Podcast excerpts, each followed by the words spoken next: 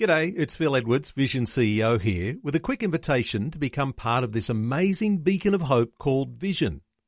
Together we can put our love into action to help people of all kinds build or rebuild their lives on the truth of God. Please consider the part you can play during our upcoming Visionathon appeal, remembering that it's your support that makes Vision possible, including this podcast.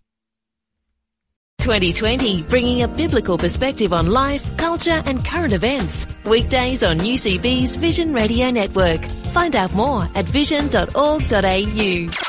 Hi, it's Neil Johnson and welcome to today's 2020 podcast. Remember you can hear 2020 from 10am weekdays, that's Australian Eastern Standard Time on the Vision Radio Network. As part of Marriage Week this week, we're exploring the marriage relationship and its ups and downs. When it comes to finding resources to help strengthen the marriage relationship or to hear advice from couples who've been through the same struggles that maybe you have, you can't go past Focus on the Family. Deb Sorensen is in charge of counselling counselling, content and media at Focus on the Family Australia and she joins us to delve into the marriage relationship and how to ensure that it remains strong but also on how to deal with the struggles of a blended family. Matt Gies asked her firstly to outline some of her background and what makes her so qualified to speak on marriage relationships. Well, my background is actually quite varied. I've done a degree in behavioural science, uh, majoring in psychology, then did family therapy, uh, postgrad studies, and have oh nearly a couple of decades of experience now with with counselling. I've also been a pastor in a uniting church for five years but certainly added to my um, breadth of experience in working with families. And of course, I've been married myself and have my own family. In fact, we're a blended family and we've got seven kids between us from age 35 down to 18 now, and uh, three grandchildren and one more on the way. Wow. Mm. Certainly an impressive uh, pedigree there, Deb. And it's quite interesting to see just in that small nutshell or some of the experiences that you're able to then relate to in other people. Yeah, I think it helps. I think book knowledge certainly helps in reading, you know, up on latest research, but there's nothing like real life experience, either, you know, directly yourself or your friends and family and, and learning from that. And certainly having been through divorce, I, you know, I understand the pain and the mess uh, and the recovery uh, process required, not just for myself, but also my children. Well, Deb, let's start with looking at the marriage relationship itself. There's been a lot of people who have commented on and uh, commented about marriage, what it is, what it should be, and how it all works. One of the things that Marriage Week wants to celebrate is that marriage is between a man and a woman what would you say is the strongest case for this? Because one of the cases that we hear quite often is that it's all about children, and I don't know whether that's really the case that is the strongest argument. Well, it certainly is a strong argument, and as Christians, we would uh, refer back to the Bible too and what it says in the Bible.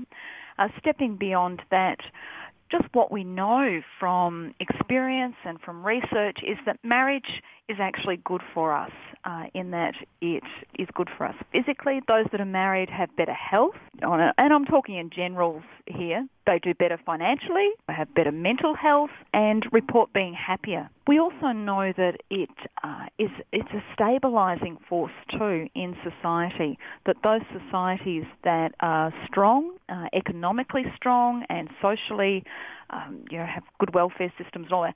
They're, it's all anchored around the, the marriage between a, a husband and a wife and the children. Well, Deb, as you said before, you know, you have a blended family yourself. That mm-hmm. means that uh, you've been through that pain of divorce. You've been yeah. remarried.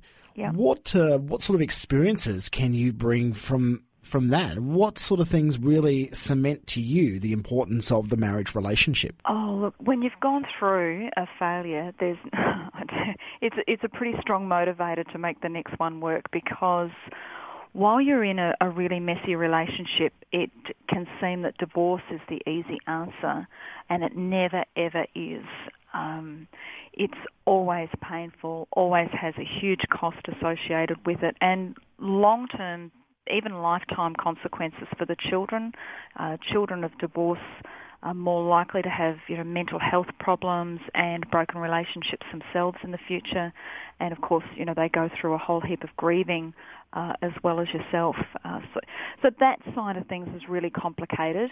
And then, of course, when you step into a new relationship, it's you're not starting with a blank slate. You're bringing all of this stuff from your past relationship, even if you don't want to or you don't think you are. You are, uh, and it's amazing. You know the little triggers that start to go off um, that remind you of, of past mistakes or what have you. And in fact, the stats aren't very good for second marriages. Um, more second marriages fail than first marriages. And I think that is because there are those extra issues uh, around, you know, things that we bring in, ongoing relationships with the ex, particularly when children are involved. And then, of course, you're getting married often with children and stepchildren, and that just causes all sorts of interesting situations. Now, you yourself have been there and done that. So, what was it like for you going through that pain? Now, I believe that your first marriage, one of the things that you look at from that perspective is that both you and your husband, who has also been previously married, weren't Christian at the time. What does that bring into the marriage relationship, your faith in God? Uh, for both of us, it, it meant a huge shift uh, in the way that we thought about marriage and uh, even though you know we were both totally committed, 100% committed to our first um, marriages, uh, I guess when we became Christian, there was that extra element of thinking, "Hey, God has has sanctioned this union, and we need to do whatever we have to do to make it work." Uh, for ourselves and for our uh, children and so we can stand before God and, and say that we did that.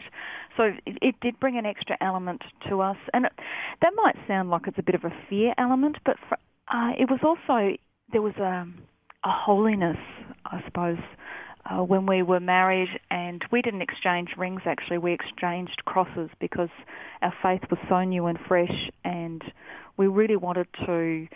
Um, just be reminded each day that there was the third person involved in our relationship. We didn't want to move away from that, uh, and and so we yeah exchanged the, the crosses, and we have those that we wear every day. So yeah, it it did bring that extra element. And as soon as we were married, because I could. Can I tell you, I didn't want to get married again. I'd been a wife and it had been a disaster. Uh, and to be honest, I married out of obedience. Uh, but we were both really blessed from that moment we were married. There was I can't put it into words, but it was something holy and deep and special. And I've got to tell you, we're just more and more in love. Um, you know, ten years down the track, it's it's it's a wonderful thing. And it can't also be easy either, having to uh, deal with those past broken relationships, oh, no. and then seeing how that affects your current relationship.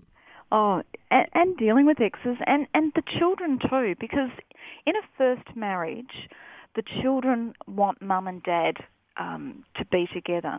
And often in a second marriage, and this wasn't so much our experience, but often in the second marriage, the children really don't want the new couple together. You know, there's some at some level they would much rather mum and dad be back together. So it goes against the grain, if you like, and what they would naturally desire.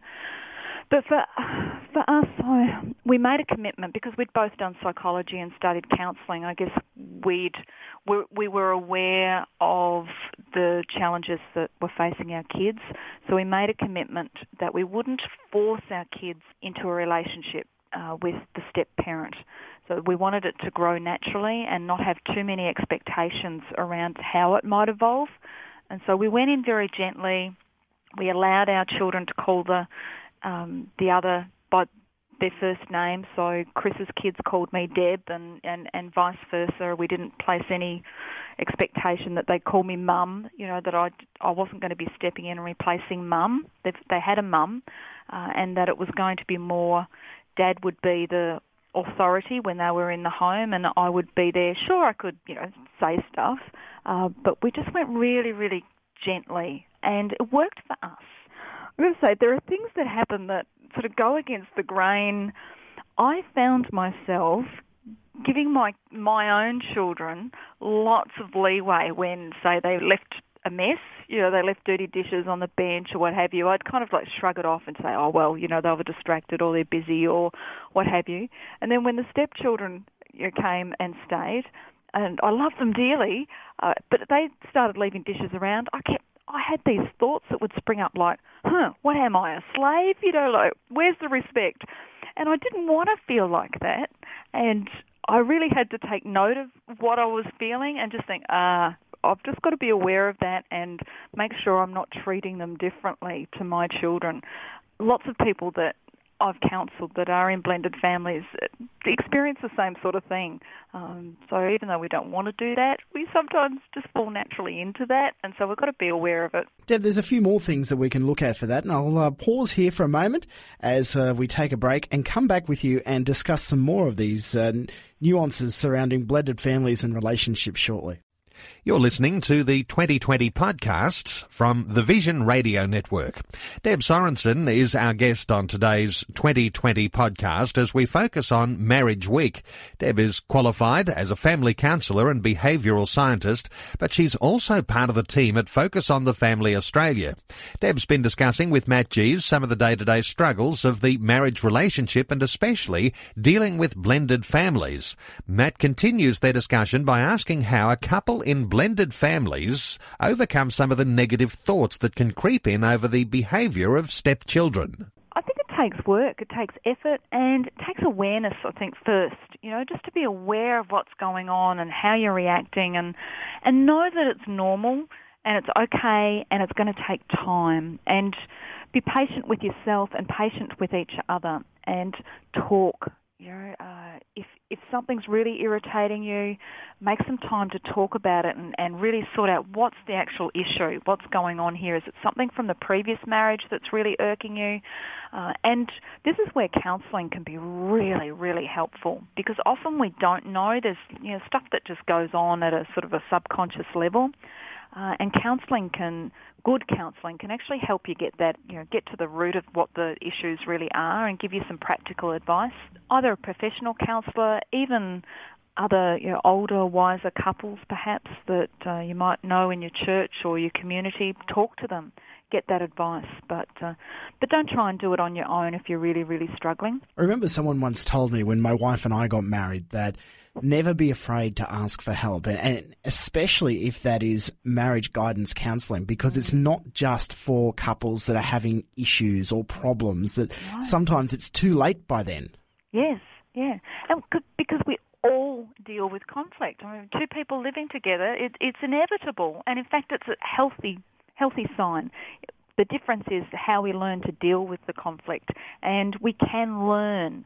Uh, we're not necessarily born with those skills, unfortunately, but there are things that we can learn, and we learn them from each other, or grab a good book, or listen to a Focus on the Family broadcast or two, uh, and we can learn those skills. And, and the more we put them into practice, the more they become automatic, and the healthier your marriage can be. Now, Deb, you also are a big advocate for finding ways to encourage couples. And you've already mentioned, yeah, your work will focus on the family. I guess that comes into play there, the work that they do in trying to make sure that couples have the tools to equip themselves. Yeah. What would you say would be, first and foremost, the best piece of advice that you could give a married couple about keeping their relationship strong? Be intentional often, oh, just the stress of every day. You know, we've got work and we've got kids and timetables and bills and mortgages and it can get really stressful and we end up, the only time we see each other is when we collapse into bed at night. Look, be intentional about your marriage. Remember the days that you were dating and spend time together, be each other's mate still, and that does take work. It does take being intentional and marking it into your diary. One thing I, I heard somewhere, and I've never actually, I don't know a couple that actually does this, but it's, it's great advice anyway. Three meetings you need to have in a week if you like. The first one is practical stuff. Who's going to be driving the kids to soccer and who's going to be picking them up from school and, you know, just working out your diaries, coordinating that kind of thing. So you need to get that clear each week. The second meeting is just touching base with one another. Look, is there any any problem here? You know, how are you doing? Is there something that we need to talk about or work through? So it's it's a problem solving get together. And the third one is, and this is the best one of all, getting together and just enjoying each other's company, having fun together. Whether it's you know, watching your favourite TV show together when the kids have gone to bed, or having a cup of coffee together when you first get home from work, but whatever it is, build it into the daily, weekly fabric of your time together, um, having that fun, and then maybe once a month, uh, have a date. Just go and do something fun and different, and just reconnect on that that friend to friend basis and enjoy each other, uh, which is easier said than done, I know, but absolutely worth it. I was just going to say, yeah, easier said than done, especially when you've got little kids. Like I, I know from yeah. my personal experience, my wife and I struggle sometimes to find that time other than just sitting on the couch, collapsed, and just uh, the end of another day. Mm. The whole concept of trying to find a babysitter, trying to uh, plan something you know, weeks in advance to actually get out and do something, it, yeah. nearly doesn't happen. Yeah, uh huh, uh huh. And and for many people, it doesn't happen because it just all seems too hard.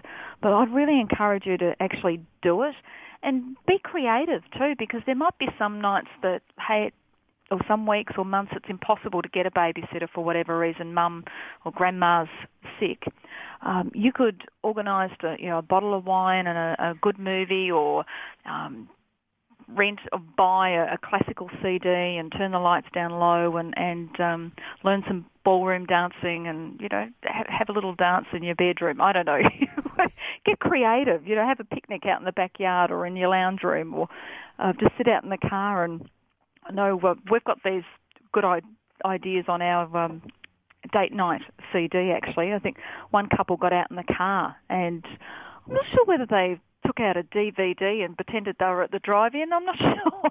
but, you know, it's that whole thing about just getting creative and, and making sure that you're, you're spending that time together. Focus on the Family have produced this date night challenge, three dates in three weeks. It's on a CD ROM. It's got a little video clip and hints and all sorts, and it's only three ninety five. We've made it available for National Marriage Week. Like what you've just heard? There's more great podcasts, or you can listen to us live at vision.org.au. And remember, Vision is listener supported. Your donation of any amount will help us continue connecting faith to life. Learn more or donate today at vision.org.au.